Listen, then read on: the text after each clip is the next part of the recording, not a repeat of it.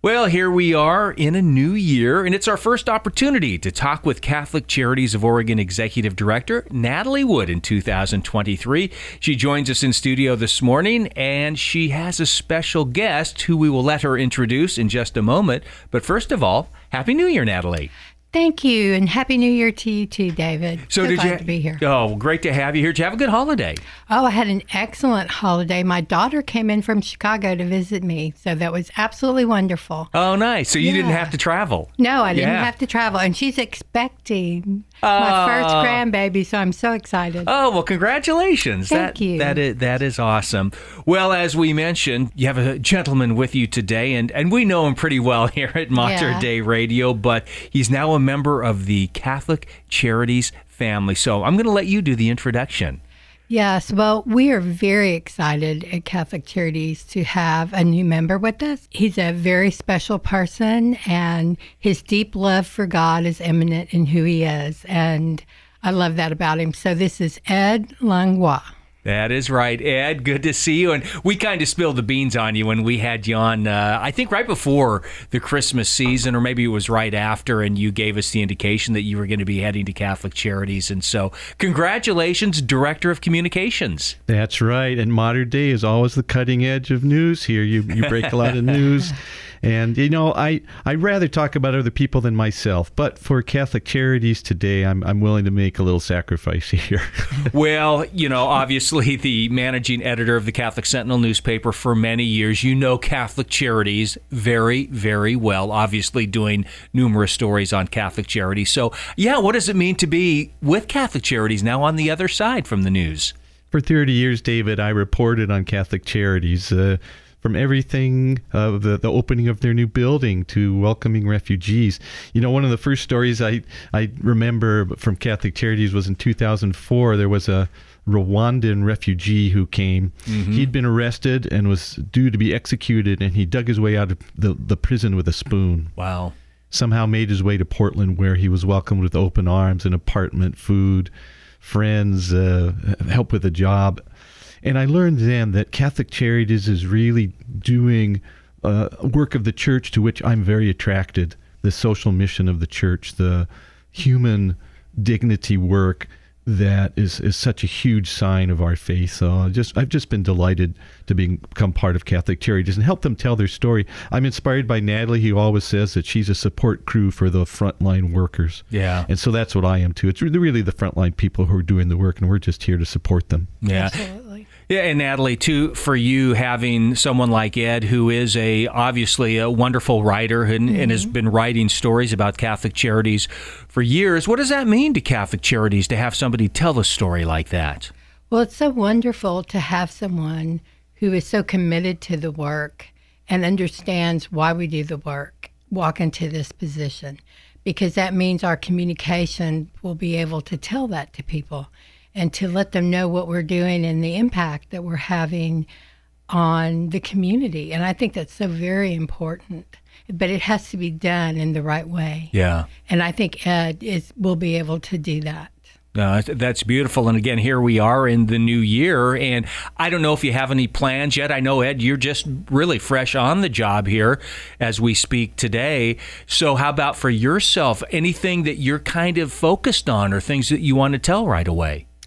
Well, both Natalie and I are very interested in engaging more with the parishes and the Catholic schools, both in telling the stories of Catholic charities there, but also in telling the stories from the parishes and the schools in which people are living out the gospel, in, in touching people's lives and in touching people on the margins.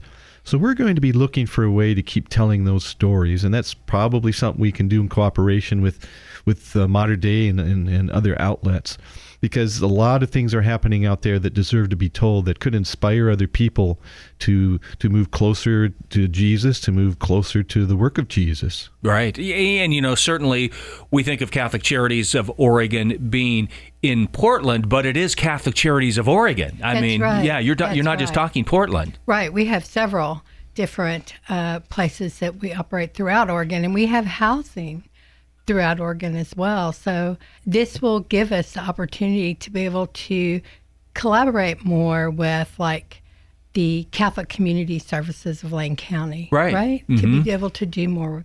For the EPHC, is what I know them as, Hispano Católico. Yes. Their services as well, right? Right. To be able to share some of the stories there and then engage with these parishes because one of the things that all these stories do is they help inspire hope. Mm-hmm. And people are becoming so hopeless with Yeah. what they see on television, right? Sure. So we need to be able to inspire hope and get people to know that God is alive and working through his people today. Mm, absolutely. We're speaking with Natalie Wood. She's the executive director of Catholic Charities of Oregon, and Ed Langlois, the new communications director of Catholic Charities.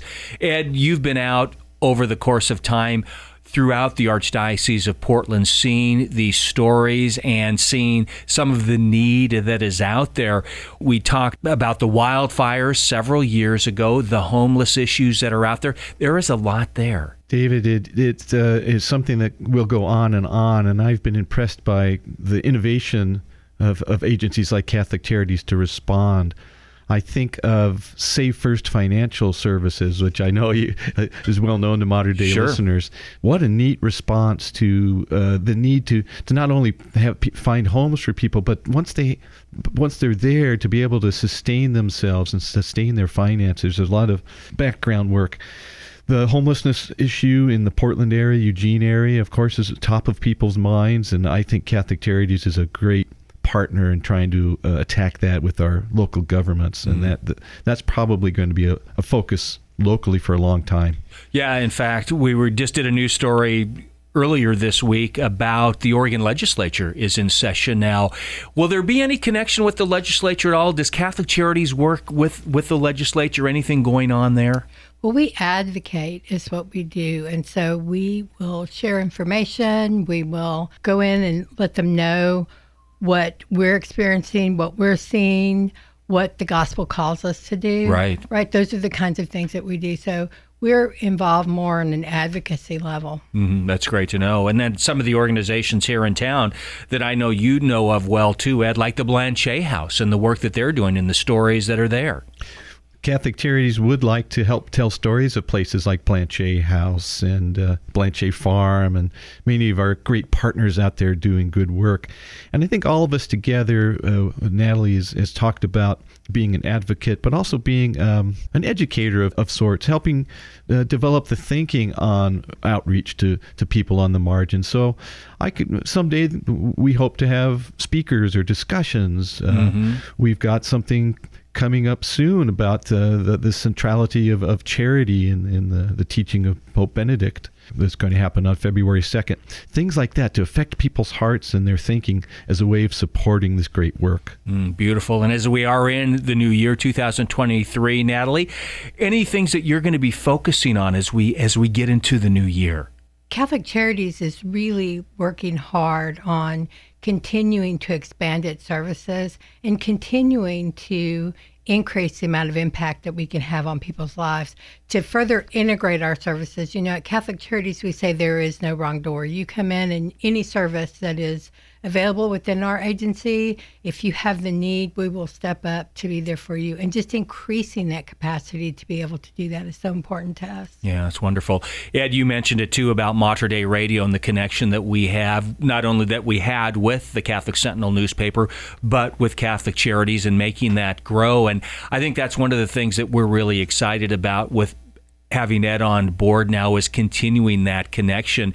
And hopefully, through these interviews that we're doing on a monthly basis, we can continue to tell more stories about Catholic Charities and, and what you're doing. And I, I know, Ed, you'll be a big conduit for that. Thank you, David. Ever since we lived in caves, sitting around telling stories has been a really important part of defining who we are and where we're going. So I really appreciate that you're you're the chief caveman here, David. so we we appreciate that to, to keep this storytelling going about our faith. Yeah, we are looking forward to that. Natalie Wood, Executive Director of Catholic Charities of Oregon, and Ed Langlois, the new Communications Director of Catholic Charities.